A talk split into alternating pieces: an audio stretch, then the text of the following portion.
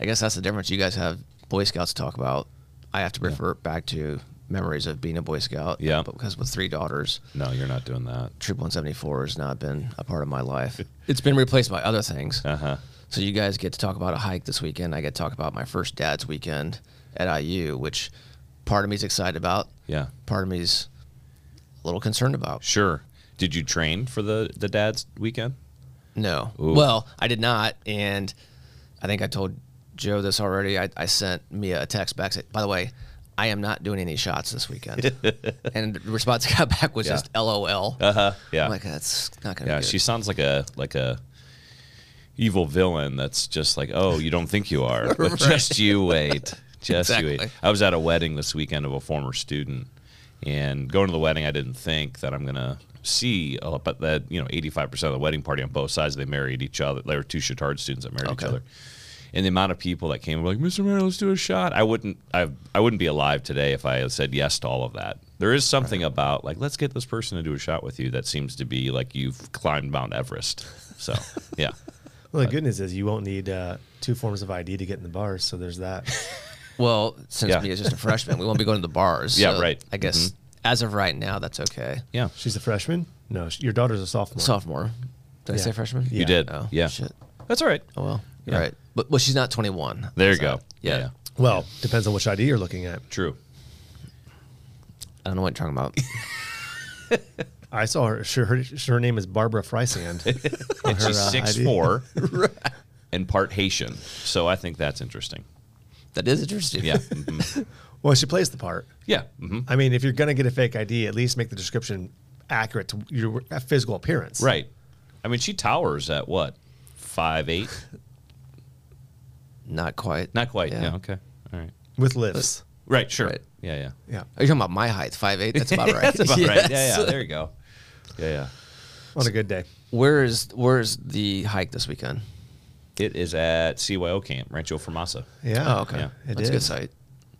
What's the activity or what's the t the theme? Well, it's the first hike of the year, so they uh, all the patrols obviously have only been together for one week.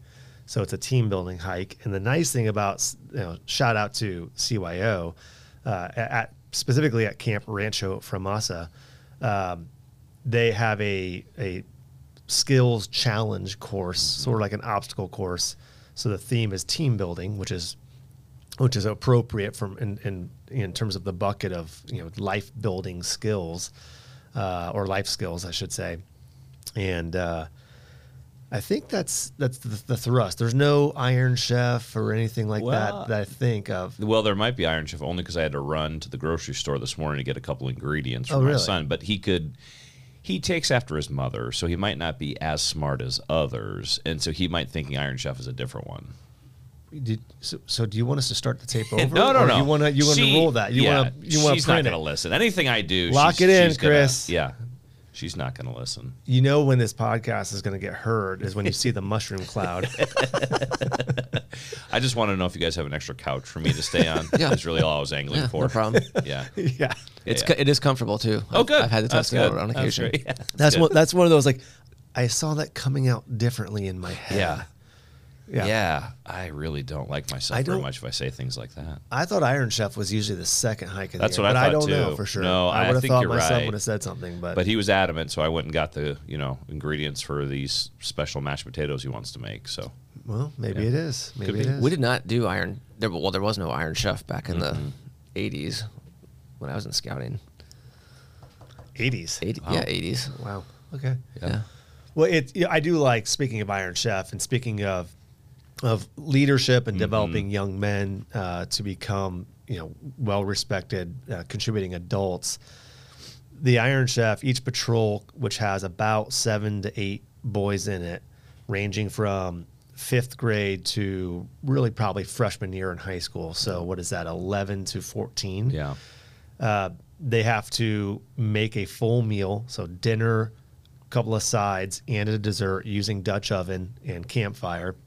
And then they get judged, and the winning patrol, their reward is the scoutmaster, uh, Mister Oddie, dresses up full tuxedo, and the bus crew makes them a steak meal that is that would rival anything from Saint Elmo mm-hmm. or Ruth's Chris or Harry and Izzy's, anything like that. Uh, that is their reward. It's it's pretty pretty fun to watch. Yeah, it's pretty incredible too. I mean, the food from that bus crew is amazing, but then it's the presentation, right? So that's my favorite wa- part. Watching the boys have to present the meals they made. Yeah. It's like equally if it's good, but also how they present it. Mm-hmm. And that's kind of fun too, because the ingredients aren't great, right? So there's, I think Spam is part of it. Spam is part oh, of it. Nice. It's so, usually like yeah. pork chops, and there's Spam, yeah. and then there's uh, a potato dish. Yeah. And then the, the peach cobbler, I think it yes, is, is usually right. the dessert. Yeah. And the, the key, of course, is getting the cake portion of the cobbler to actually cook through yeah, yeah, yeah. and everything else. And then they, you know, then people bring their own little secret weapons right. like Oreo cookie crumbles yep. and things like that. But mm-hmm. yeah, you, you said, you mentioned the bus crew. I just want to clarify for those listeners, including your wife, who's yep. already probably burnt the tape. Correct. Um, yep. that the bus crew does phenomenal cooking for the scouts, but for the adults, we yeah. actually have to forage for our own food. Right. And mm-hmm. we have to sleep on the dirt ground, no tents. It's a, it's really hard, really for, hard. The, for the dads and the moms that go on the hike. Right. So like, I just want to put that out there. That mm-hmm. is not a luxury getaway for us. No, for all those spouses out there that think it's just a fun weekend where the food is yeah, delicious. Definitely. And no, it's a lot of just twigs and berries. Warm, tepid water. Yes. Like just, uh, whether it's, you know, safe to drink or not, you have to drink it because no. you have to stay hydrated. It's, it's B Y O iodine tabs. Correct. Yeah. yeah. And that's all for the kids. So now that the level of bullshit is rising mm-hmm. in this room, that's yeah. great. Yeah. Um, I just realized this is the hike I want to go on, right? Yeah. I mean, it's an easy one. There are some that aren't easy, like the winter ones are not easy. Yeah. I the winter that. ones like, are like the one two years ago, it was like twenty below. The one at the January hike yeah. got, was a record cold. Yeah. Yeah. Although there was one, LaSturgeon brought his tent and he was baking pies. He had, that's not a tent, that's a yurt. That's true. That's true. That is a full-on yurt. Yeah, I think it takes him about and three it days a, to set it up. It has a wood-burning stove in the tent, mm-hmm. the, the yurt. Yeah. I mean, if it's a tent, it would be a circus tent. That's correct. He's yeah. being industrious. That's for sure. Way to bring Boom. it all the way back nice around. Segue. You guys nice are pros. Segue. Just we try. pros. We try. I feel like we're yeah. leaning into an intro here. Yeah. Let's roll. Okay. Right. Okay.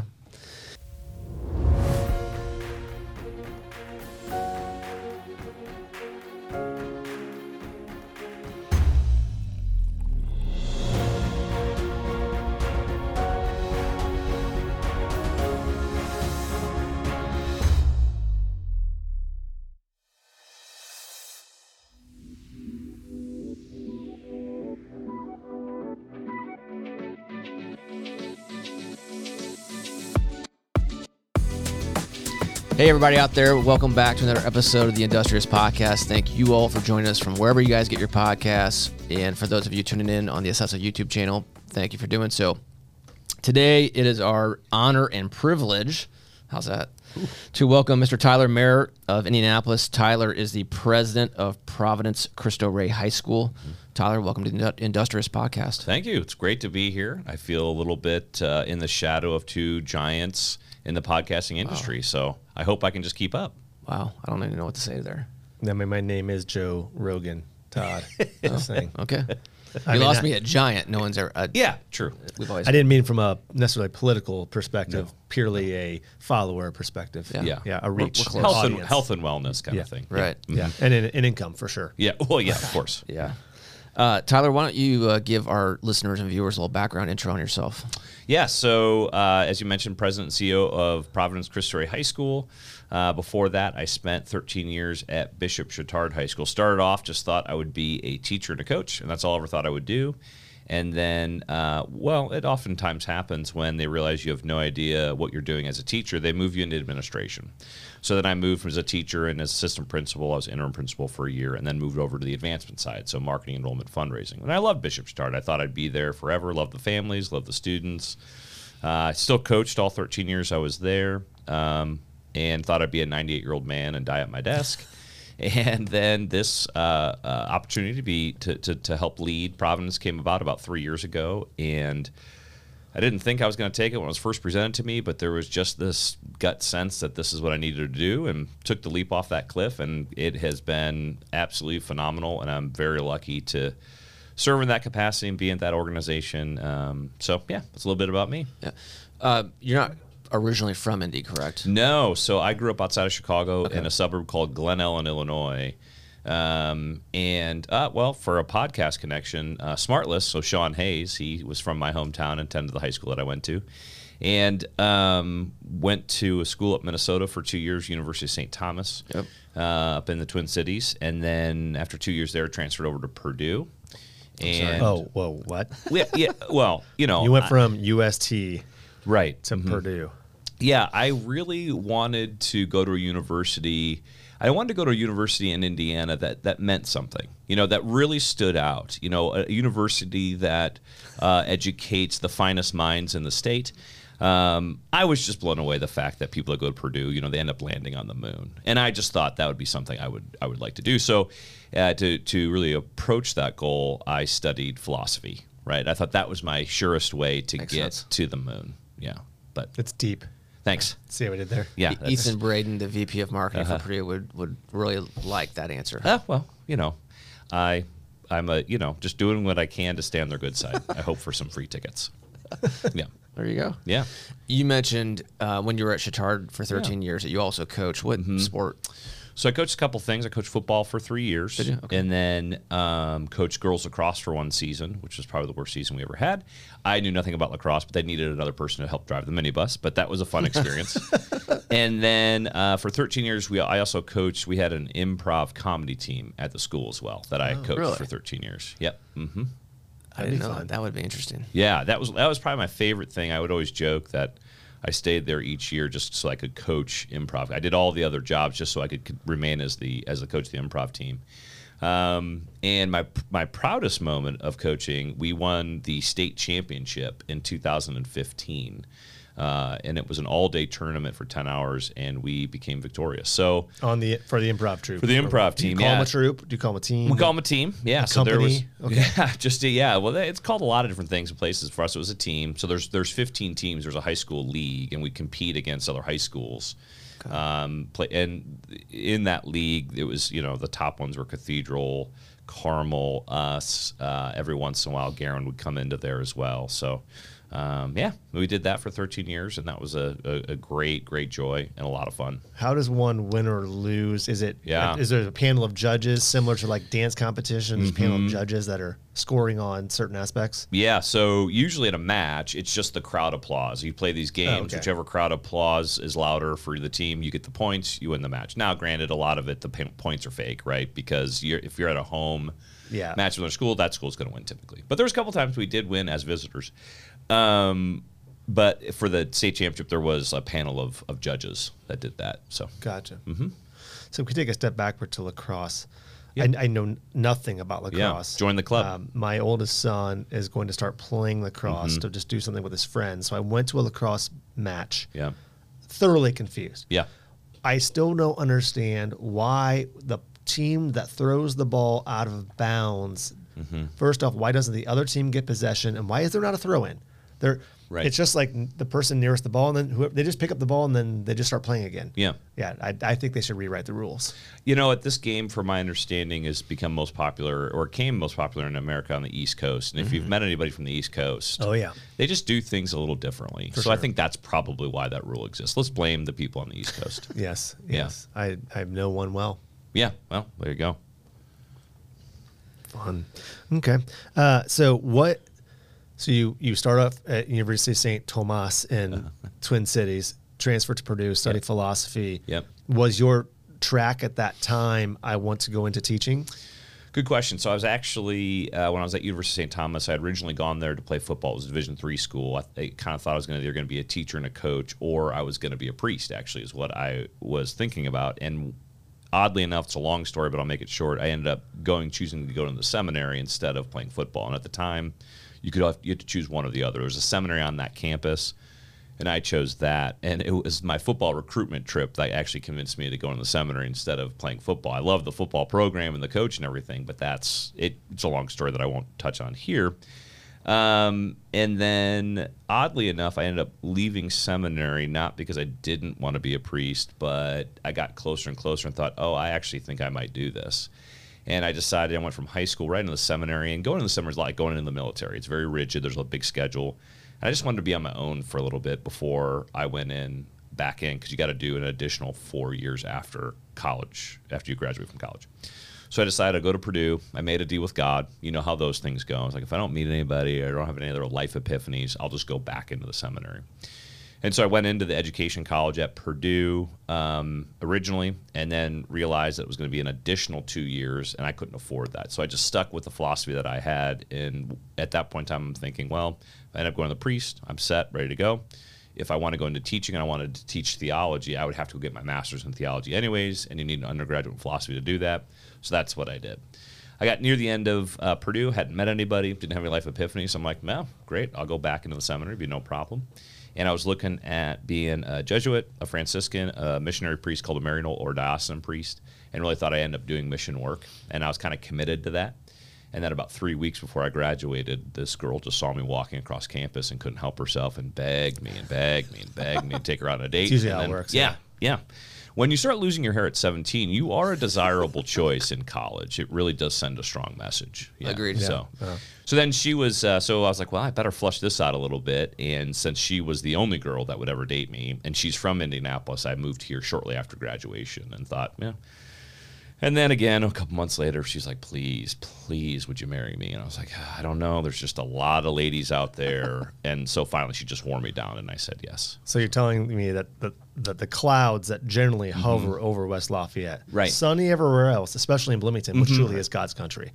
But God said, hang on, Bloomington. Right. Hold my beer. Mm-hmm. I got to go to West Lafayette and conduct some business. Yes. Parted the clouds right. and said, Tyler, yeah, I want you to know that yeah. this is your soon-to-be future wife. Right. And as of more recent news, soon-to-be right. former wife. Correct, right. It, it, it, Once you hear the how well this is going, yes, I think I'll be out there again. Yeah. I think it was more God thinking to myself, oh, good Lord, we I really can't have this guy on my team. He'll ruin some churches. So I think that was more of what it was anyways. I highly doubt that. Yeah, yeah, yeah.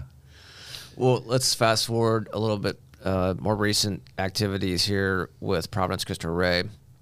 Um, what attracted you to the school?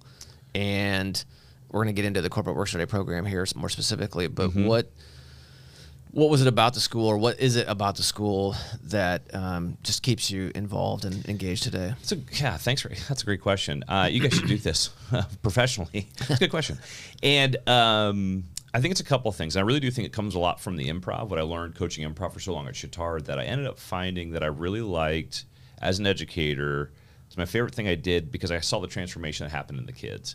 My best improv students were the ones that weren't naturally funny in real life, right? But I could get, over time, coaching and practice, get them to own a room, get them to bring a house down. And um, I liked that. I liked helping young people become the best version of themselves. And I loved being in high school because you get to watch a student over four years kind of find their thing or find their passions, and helping them in that journey. It's just a great way to spend your time. Um, and, I, and I spent eight years in the classroom, and I enjoyed that work too, but it was, the improv was almost like the shiny object that distracted them from what was really happening, which was helping them mm-hmm. become better communicators, helping them be better team members, and I liked that. So I start there to say, um, you know, after being a Catholic school educator for a while, you start thinking, like any other industry, you think, you know, man, this needs to be reworked a little bit. It's got a little stale, and then I'd already kind of known about Cristo Rey, but when this position was presented, I started digging in a little bit more, learn a little bit more. And the model of the school, and just kind of, you know, teaser here, we'll talk about this a little bit later, but the students go to school uh, four days a week, and then they work one day a week. And I thought, ah, there's something there. Because as we all know, you know, I think to myself, Um, all the education classes I had, which are all valuable on some level, but when you start teaching, you push aside about ninety percent of what you learned in those classes, and it's really the on-the-job training, the time in the classroom that helped me become a better educator. So it's, that's probably true for any industry, right? It's these students spending time um, in these organizations helping become better versions of themselves. So that, on a very surface level, is what or I'm like, oh, I like that gimmick. I like the gimmick. Uh, we talk a lot about gimmicks in improv, right? What's the gimmick of the game we're playing? And the gimmick of corporate work study drew me to it. And then the other bigger epiphany I had later on actually was, you know, at Providence Cristo Rey, we only serve students from low-income situations, right? So we are a private Catholic high school, And we always say, if you can afford the tuition, which this year it's, it's twenty-three thousand dollars a year, if you can afford that as a family, you cannot come to the school. We're very specific. You have to be from a low-income situation to come to our school. And I look back at my original, uh, you know, life goals or professional aspirations about being a missionary. That was kind of my dream job as a priest. I really wanted to be a missionary priest, kind of in a third world country, working in an orphanage, taking care of kids. And that just didn't play out for me, obviously, with uh, getting married and having four of my own children. Uh, but then I looked at this and what we're trying to accomplish at Cristo Rey and realized it's kind of like mission work in my own backyard. So it kind of was all yeah. these passions and loves that all converged in one spot: Catholic education, uh, helping young people be formed at a whole different level, and just that idea of going out and grabbing people who are on the margins of society and getting them to meet their potential when they have all these barriers in the way. So that's kind of what got me there. Yeah. Um, being the theme of the podcast, mm-hmm. being talking about being industrious and, and, and, and the different, what that means to different people. Um, I know what attracted me to Providence Cristo Rey was the corporate work study program. Yeah. Um, I, it's just, it's unique. No other mm-hmm. high school does that to my knowledge. Mm-hmm. Um, and I think it's, you know, I, I was, I was an okay student, but I was not exactly the academic, uh, I did book smarts were not my thing. Right. Um, And so I think this real world application is is huge. Yeah. Um, let's talk about, if you would, what is the work, corporate work study program there, and um, what benefits have you seen directly from it? God, man, that could probably be like a two-hour podcast, right, the benefits, yeah. but I'll give it. So the way it works is we've got, this year we've got two hundred thirty-seven students, freshmen through through uh, senior, and every one of them works one day a week, right? And we've got over one hundred partners. Um, our two largest partners are I U Health and uh, Eli Lilly. Eli Lilly's been a partner since we started, and their former C E O, John Lechleiter, uh, really helped open up our schools and still very invested in supporting our mission today. And then recently, I U Health just became our largest partner this year, so shout out to I U Health and Dennis Murphy and his team for for uh, uh, employing twenty-five of our students. So the students all have a job. They get paired with a company. Um, and that pairing takes place. So our freshmen and transfer students come to school two weeks early. So they start in July, and they go through about two weeks of what we call core training, which is basically how to go to work. And at the end of that training, we have a job fair. So this year we had about fifty-five companies of the one hundred came and interviewed our freshmen and, and transfer students.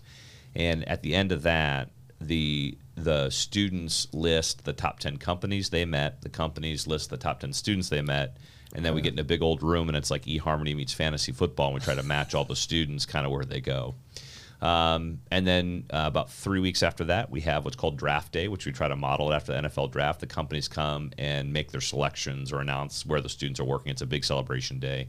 And then about two weeks after that, the students go off to work. So seniors work on Monday, juniors on Tuesday, sophomores on Wednesday, freshmen on Thursday. Nobody works on Friday. It's the one-day week we're all there together. Uh, we transport the students to and from work. Uh, we have our own bus system. And when the students arrive at work, they do everything from H R to marketing. We've got a number of students that work at the Indianapolis Zoo, so some of them are working yeah. with the animals. Um, uh, and it kind of just depends what organization. Some of them work for construction companies, so they're out in the field with the engineers. Um, they don't necessarily do manual labor, but sometimes they do. And this, you can, the students actually really enjoy that. We have a lot of students like to work with their hands. Um, so that's the kind of way the program works. And what's the biggest success of that is the relationships. So many of our students come in because they're from those low-income situations, and they don't feel seen, they don't feel valued. And their view of what their life could become is so narrow.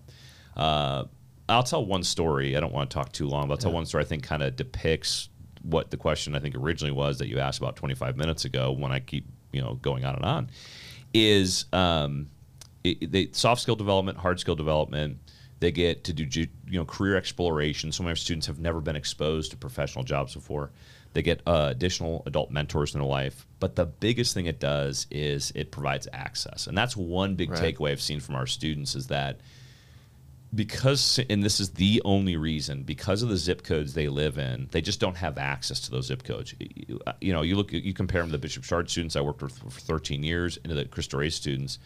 The only two differences are the diversity rate. So we're a ninety-seven percent diverse student population at Cristo Rey. At Chatard, we're around twenty, and that the zip codes they live in. If they lived in the Chatard zip codes, they'd have ten times the amount of opportunities. You drive through these students' neighborhoods. There's no grocery stores. There's just there's just there's no pathway to success for these students oftentimes. So that's what we do. We remove those barriers. So uh, when I was nervous about coming over there about three years ago, And, um, you know, I'm not from a low-income situation myself, and I don't know if you can tell by looking at me, but I'm one of the least diverse people you're ever going to meet in your life. The hair, the glasses. I only shop at Kohl's. And um, am I going to be able to relate to these students? So I met with ten alumni to kind of learn from them what this experience was. Yeah. And the first, one of the first people I met with was Montania. So Montania uh, was one part of our first graduating class. And Montania, growing up, it was her, her mom, and her brother. And her mom today is even like a, is her big hero. They have this awesome relationship. And uh, Montania had mentioned to me when she came to Cristo Rey, she only saw herself working in the hotel systems, in the laundry department, because that's what her mom did. That's all she could ever see. Um, so she got placed at Eli Lilly. And her freshman year, she got to work in the mailroom. The rest of the story I heard from John Lechleiter, the former C E O. Mm. So John, obviously a big proponent of the school, he would always have an end-of-the-year luncheon for the students that worked at Eli Lilly. So first year of the program, twenty students, end-of-the-year luncheon. John sit next to Montania. And he says to Montania, Montania, how did it go? And Montania looks up at him and says, I didn't like it very much. I don't want to come back. And I'm hearing this from John, the C E O. So I'm thinking to myself, well, we need to work on tact with our students. You just can't say this to the C E O. And John, being the scientist that he is, said, well, why? What is it that? And she's like, well, I'm really interested in math and science, but I worked in the mailroom. And if I'm going to work in the mailroom, I might as well work somewhere else. And John's like, oh, interesting. So Montania comes back uh, her sophomore year and gets her work placement, and it's at Eli Lilly. She's disappointed, but she goes the first day and goes down back to the mailroom, checks in with her supervisor, and the supervisor says, what are you doing here? You're not supposed to be here. And she's like, what do you mean? He's like, oh, you're supposed to be up in the chemistry lab. So first off, who puts a sophomore in high school in the chemistry lab at Eli Lilly? John Lechleiter would, if you ever get to meet him, he would do something like that. All right, so you fast forward to junior year, same end of the year luncheon. John's gotten to know Montania a little bit, become her mentor on some level. Sit next to her, same end of the year luncheon. Montania, how'd it go? And she goes, wow, it's going really well, but I'm super frustrated. We're working on this new cancer drug. It's too toxic. I think it's a sodium level. Well, come to find out, Montania and her team of three others, the four of them, figured out why this cancer drug wasn't working at, at Eli Lilly, and uh, she got co-authored and published in a paper her senior year of high school. You as fast, a high school student. As a high school student her senior year. And you fast forward I, well, twelve years now, she is uh, just rolled off our board at the school. She's on the National Cristo Rey Network board. Yeah. She, up to last year, was the assistant girls volleyball coach at Providence Cristo Rey High School. And today, she is a biologist with Eli Lilly. And the reason why I like to tell that story is I think that is a great example of what's happening on a regular basis with a lot of our students, right? It's not necessarily becoming biologists at Eli Lilly each time, but it's opening their eyes to what their life outcomes can be. It's giving yeah. them the confidence that they do belong in these spaces. They should be here. They should be striving for more. And just like improv, it's teaching them some things without them knowing they're learning it. They they should be asking the world for more. So the benefits of the program, more than anything, I think, is providing them opportunities, giving them the access to those opportunities, and then supplying them with the the formation to kind of be the best version of themselves professionally. Yeah, that's wow. a great story. I, yeah. She spoke at our last board meeting. Uh-huh. Um, I did not know the full background on that story, so thank you for sharing that. Yeah. Um, I, I just I think the program's phenomenal. Yeah. And, and each time I, I, a new idea pops up in terms of like a company that's not a current partner that I think would certainly benefit from this and vice versa. I've worked with the guys that kind of head up that committee and say, hey, go talk to so-and-so. Yeah. It, it's awesome. Yeah, and we appreciate it. That's what's how we've grown. So the last three years, we've added seventy new companies and um, a bunch of new jobs for our students, and a lot of it has been that word of mouth, right? It's it, you almost need to validate it by somebody else that's done it before to a company that's thinking about bringing these students on. And what's really fun for me is listening to the companies who have had a student for a number of years talk about how much they have gotten out of this, and it almost seems like they've gotten more than the students have. It does. If you open up your doors to these students and you really invest in them, they teach you a lot, and they can help raise the internal culture of your organization as well, because it gives everybody somebody to rally around yeah. as well. So it's it's been a neat uh, three years seeing the success stories over and over again. Yeah, another yeah. great story was, again, same last board meeting, um, and I forget the young man's name. Mm-hmm. um, he, I think he's a, maybe a junior, junior or senior, mm-hmm. talking about he's one of the ones that had his – Um, his placement was at the zoo. Yeah. Mm-hmm. And he is literally working in the elephant department. Yep. Getting to help feed him, mm-hmm. take care of him, clean up after him, all that. And you could just tell that he was genuinely excited and interested mm-hmm. in that job. And I don't know if thankful is the right word, but thankful because he knows that, like, without this school, without program, like, he would not be doing that. Yeah. Would not have that opportunity. And he was like, it's just, it's so cool. And and I, I think this is what I want to do. I like yeah. working with animals, and here I am. Yeah. And it's pretty cool. His young name, his his name, that young man is Javion, and Javion's right, yep. outstanding. And Javion, and I don't know how much we told at the board meeting, I can't remember, but Javion, since he was a little kid, since he was like five, wanted to be a zookeeper, loved animals, had a passion for them. He uh, belongs to Fred Yeakey's uh, church, and Fred Yeakey, who's That's our right, chief yeah. partnership officer, is his youth pastor. And at their church, at the end of the uh, church services, they let the kids come up and, and pray for things, their petitions. And Javion, ever since he was little, one week it would be the elephants, one week it would be the jaguars, one week it would be... And Not so, dogs or cats. No, or no, kind of the, the more the pets. wild yeah. ones. Yeah, maybe yeah. for the Colts. Yeah, maybe. Because they could use they, it too. They, well, Anthony Richardson, he's not bad. We'll take him. Yeah, you know, yeah, we'll take it. Uh, as a Bears fan, I'm still very jealous of the Colts every single year. Um, but anyway, so Javion, uh, his freshman year, came in and said, I want to be a zookeeper. And so lucky enough, the zoo was hiring at that time, and so they took Javion on. And a shout-out to Doctor Rob Shoemaker, who runs that zoo. What him and his team have done with our students is – unbelievable. They have rolled out the red carpet for those students, provided them opportunities that many other organizations probably wouldn't have. But Rob uh, is very intentional about trying to foster the love of these young people working at the zoo. So Javion, I remember his freshman year was in February, like halfway through the year, you know, and all the kids are coming back from work, and I'm greeting them at the door. I'm like, hey, how's your day? High school students, typically, you don't get much back, right? And Javion comes to the door. He has his zoo uniform. I'm like, Javion, how's your day? He goes, it was awesome. I was like, oh, well, great. Well, why? What did you get to do? And he goes, husbandry. I was like, oh, well, like, what? I do that every day. Yeah, I was like, huh. Well, and oddly enough, I didn't know what it was. I said, well, what's husbandry? He goes, oh, I got to clean up after the animals. So my first thought was like, wow, thank God there's a kid out there that likes to clean up after animals. You're so excited about it. And two, I was like, that does sound a lot like being a husband. Like, right. That does seem like what my work is. Um, and so Rob gave him, between his freshman and sophomore year, he got to do an internship with the elephants that typically college students get, but they gave it to this student. And the feedback from the zoo was just, Javion was outstanding, hardworking, committed.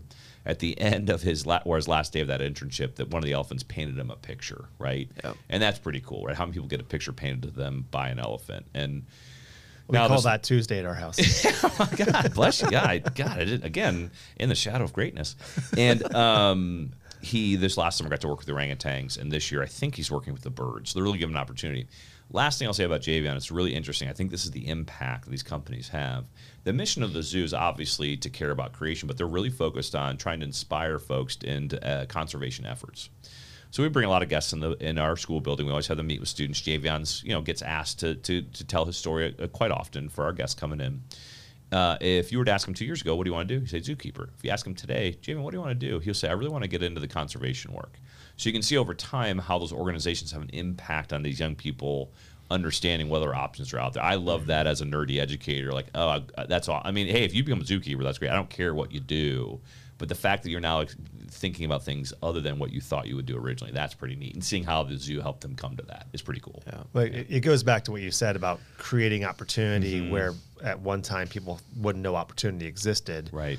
And another way of saying that is giving yourself something to say no to. Yeah. Because if you have things to say no to, that means mm-hmm. you've got one thing out there that you found that you want to say yes to. Yeah. As opposed to being pigeonholed into only one path or one option. So that's pretty yeah. phenomenal. And that's, I love those stories as well, right? So we had a young, uh, one of our great students from that graduated last year, Floor, who she found her first two years at Eli Lilly and was really thinking about medical. And uh, then she got interested in real estate. So the last two years she spent at Cushman Wakefield. And it was a phenomenal experience. They loved Floor. Floor loved them. She got a real strong bond with her mentor, Hannah Ott, who works mm-hmm. at Cushman Wakefield. And they spent a lot of time. Hannah would take her out and view buildings and everything. And she did junior year, wanted to be in commercial real estate, really grew a love into that. And then senior year, we had guests in the building at the end of the school year. And I had Floor meet them. And, and I told, I say, Floor, tell them what you want to do. And she goes, oh, I want to go into uh, biomedical science. And I was like, oh, I thought it was commercial. I said, what? Ha I thought you were in commercial real estate. She goes, I've been there two years and it's been a great experience, but I've learned I do not want to do that. And I'm like, what a win that is for her. Right. And what she told me is she that it helped her recommit to going to biomedical, and what she knew how hard that was going to be, and the people, the work ethic at Cushman Wakefield showed her that she just needs to dedicate that into the classroom. And I was like, okay, you're getting this. This is how this works. Great experience. The people there loved her. They would come. They came to honors night because she got a bunch of awards. They came to graduation. So It, it was a very positive experience, but she learned she didn't want to do it. And what a win that is for our students as well. Definitely. So yeah. Uh, what's the enrollment at Providence Cristo Rey? So this year we're at two thirty-seven. Okay. And that's the third largest we've ever been. Okay. So the, and then just for my own clarification, yeah. when you do the employment match day, mm-hmm. I'm assuming that every year is it the same process. So what you get your freshman year, you don't necessarily have your sophomore year. You, yeah. you go through the cycle every year. So sometimes you may re-up with what where you're at. Mm-hmm. Otherwise, you may try something different. Yeah, it's it's really, we try to, and we're always going to stay a little bit smaller because in education, individualizing the experience as much as you can is the key to success, right? So we're going to mm-hmm. stay smaller. It's it's different for almost every student and every company, right? So some companies have the same four kid all uh, the same kid for all four years. Okay. Some companies have students for two years and they get a new batch. Some change every year. It just kind of depends on the student experience, student, what they're focused on doing, what the company wants as well. Um, you know, we've had students for M J Insurance up in Carmel is another big, big partner of ours. Uh, one of my favorite stories, they had a student there. I talked to John Lofton, their their lead, a couple of years ago in February. I was like, how's the program going? He's like, it's great. And uh, he goes, I'm super excited. We just had this one student have been with us four years. I took her out to lunch, and I said, uh, I asked her where she's going. She said, I U Bloomington. And he's like, oh, that's great. What are you going to study? And she's like, ah, oh, business administration. And he's like, oh, well, what do you want to do? And she goes, oh, I want to sell insurance. And he's like, what senior in high school is like, you know what I want to do? Sell insurance. Right. And, and he's got, and I sell insurance. He's like, So, so her, she wanted to stay at M J Insurance over time because she learned she wanted to do that and she liked the culture. Some students stay at the same organization for four years and know that they don't want to do it, but they love the people so much, that's okay. Some, like I said, do one or two. It just kind of depends on gotcha. Each student. Yeah. Okay. And then you mentioned in one of your answers uh, something about the Cristo Rey Network. Mm-hmm. What, can you expand on what that is? Sure. So the first Cristo Rey school opened up in Chicago in nineteen ninety-six, which... pause for a second. I think it's extraordinary. Since nineteen ninety-six, there's now thirty-eight others. That's incredible wow. school growth, and it's really growing because of two reasons. One, it's an innovative model, right? With with and any student from any demographic, low, high, middle income, would benefit tremendously from this experience. We just choose to only do it for students from low income situations. But the model is the reason for the growth. The second thing is it's solving an issue that all cities have, which is this void of opportunity for the students who have all the potential in the world. But because of the zip codes, because of those barriers, which when you really think about it, how criminal is that? How much talent has been wasted in cities for right. years? If we didn't exist, would Javion had found the zoo? Would Montania had found Eli Lilly? Probably not. How much talent has been wasted? So anyways, uh, thirty other schools since nineteen ninety-six. So all of our schools are independently owned and operated. So the network serves as a resource to keep everybody connected. We have the same ten mission effectiveness standards that we all agreed to as presidents that we're going to uphold. But we're our own separate entities, part of a network.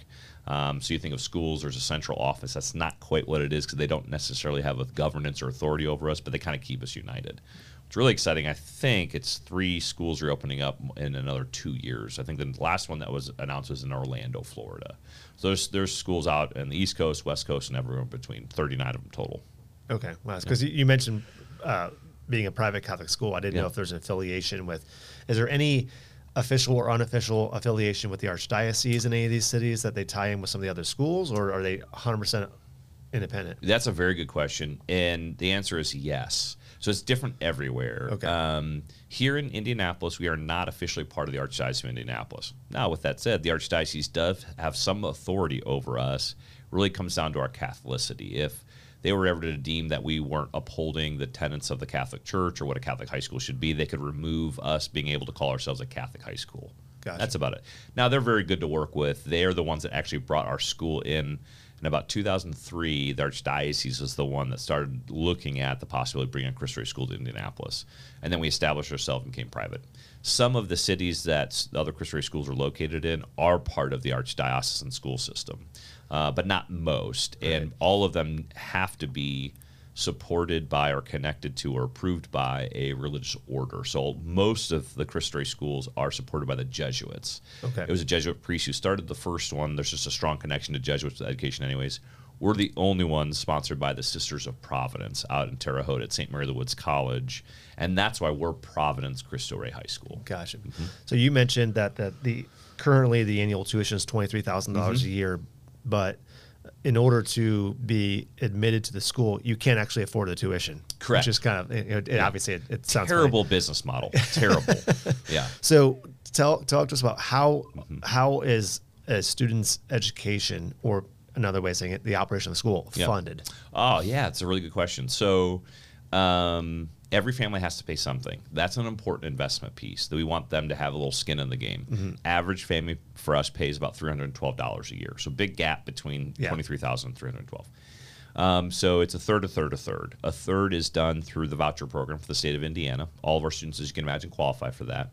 Uh, two, it is uh, the corporate work study program. And this year the fee is seven thousand dollars per student.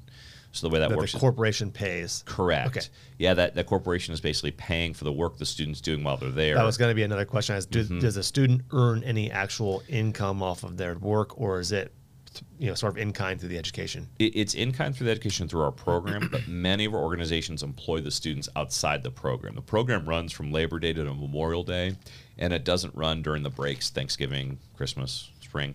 So a lot of the companies will pay for the student to work during the breaks and in the summer, and then they can earn an hourly wage that gotcha. way. Otherwise, it just it offsets their tuition.